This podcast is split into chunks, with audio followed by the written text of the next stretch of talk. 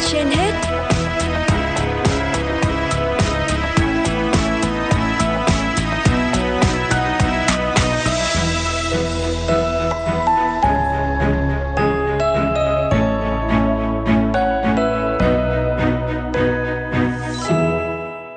Phương Nga cùng Võ Nam xin kính chào quý vị thính giả đang nghe chương trình Sức khỏe trên hết của Đài Phát thanh Truyền hình Hà Nội.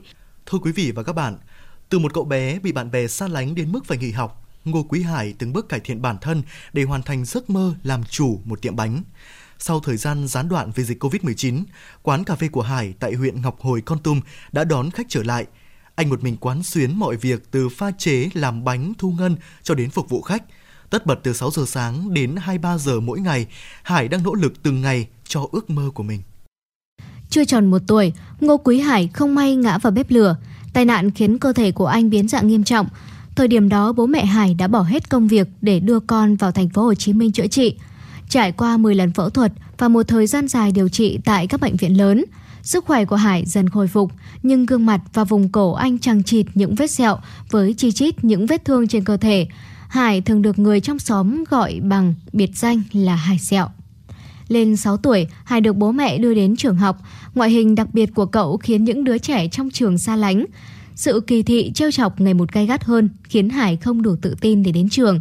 Hải nhớ lại, tôi không muốn đi học nữa, cũng không nhớ rõ bạn bè đã nói những gì. Nhưng tôi nhớ nó rất kinh khủng. Con nít mà, nghĩ sao thì nói vậy. Từ thời điểm đó, Hải chỉ ở trong nhà, lúc thì phụ mẹ bán hàng, khi thì chơi cùng lỗ chó mèo hay xem tivi. Không đứa trẻ nào trong xóm chơi với Hải, ngoại trừ cậu bé cầm điếc bẩm sinh, tên Hoàng Xiên. Hai đứa trẻ kết thân với nhau, chia sẻ một tuổi thơ hồn nhiên. Năm lên 10 tuổi, Hải có dịp lên thị trấn thăm một người quen, cậu đã dẫn Xiên đi cùng. Đi ngang qua một tiệm bánh ngọt, hai đứa trẻ bị thu hút bởi những chiếc bánh đầy màu sắc. Hải và bạn đã bàn với nhau về việc để dành tiền trở lại mua bánh vào ngày sinh nhật của Xiên. Sau nhiều tháng tích góp, Hải và Xiên háo hức quay trở lại tiệm bánh. Tuy nhiên, khi nhìn thấy một đứa trẻ với gương mặt biến dạng đi cùng một đứa trẻ cầm điếc, chủ tiệm đã đuổi họ ra ngoài. Hoàng Xiên đứng khóc rất lâu trước cửa tiệm. Hôm đó là ngày sinh nhật của cậu, Hải an ủi bạn rồi cả hai trở về nhà. Từ giây phút đó, Hải ấp ủ ước mơ về một tiệm bánh cho riêng mình, một nơi luôn chào đón tất cả. Với Hải, có hai khoảnh khắc thay đổi cuộc đời anh. Lần thứ nhất là lúc anh ngã vào bếp lửa, tưởng chừng không thể cứu sống.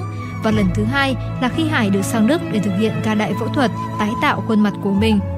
Năm đó Hải vừa tròn 22 tuổi, lần đầu tiên anh một mình đi xa nhà đến thế, hơn 9.000 km.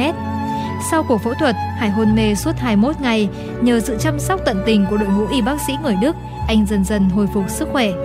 Ở khoảnh khắc đó, anh nhận ra mình đang sống một cuộc đời mới. Trở về Việt Nam năm 2017, Hải được giới thiệu vào học nghề tại cô tô, một doanh nghiệp xã hội dạy nghề cho thanh thiếu niên kém may mắn. Khoảng thời gian này cũng là lúc Hải phải vừa học nghề, vừa học chữ.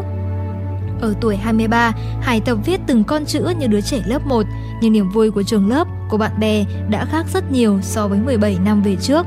Sau khi tốt nghiệp, Hải vào thành phố Hồ Chí Minh làm việc một thời gian tại các nhà hàng để lấy kinh nghiệm và tích góp vốn để thực hiện ước mơ của mình. Đầu năm 2021, Hải quyết định nghỉ công việc tại thành phố để về quê lập nghiệp. Ban đầu, gia đình không ủng hộ quyết định táo bạo này vì tình hình dịch Covid-19 vẫn còn phức tạp. Tuy nhiên, Hải vẫn quyết tâm theo đuổi mục tiêu của chính mình. Anh thuê một căn nhà cũ ở thị trấn rồi tự tay cải tạo thành một tiệm bánh bán cà phê và bánh ngọt. Cuối tháng 4, cửa hàng chính thức đón khách. Không ít lần khách vừa nhìn thấy chủ quán đã đứng dậy rời đi.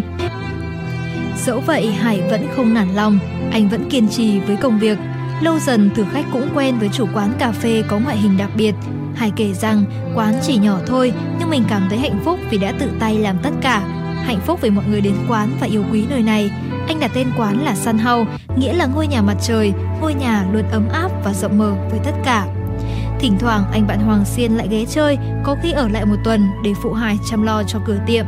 Sau bao nhiêu năm, tình bạn của họ vẫn như thế, chỉ khác là cả hai sẽ không phải khóc trước một cửa tiệm bánh nào nữa.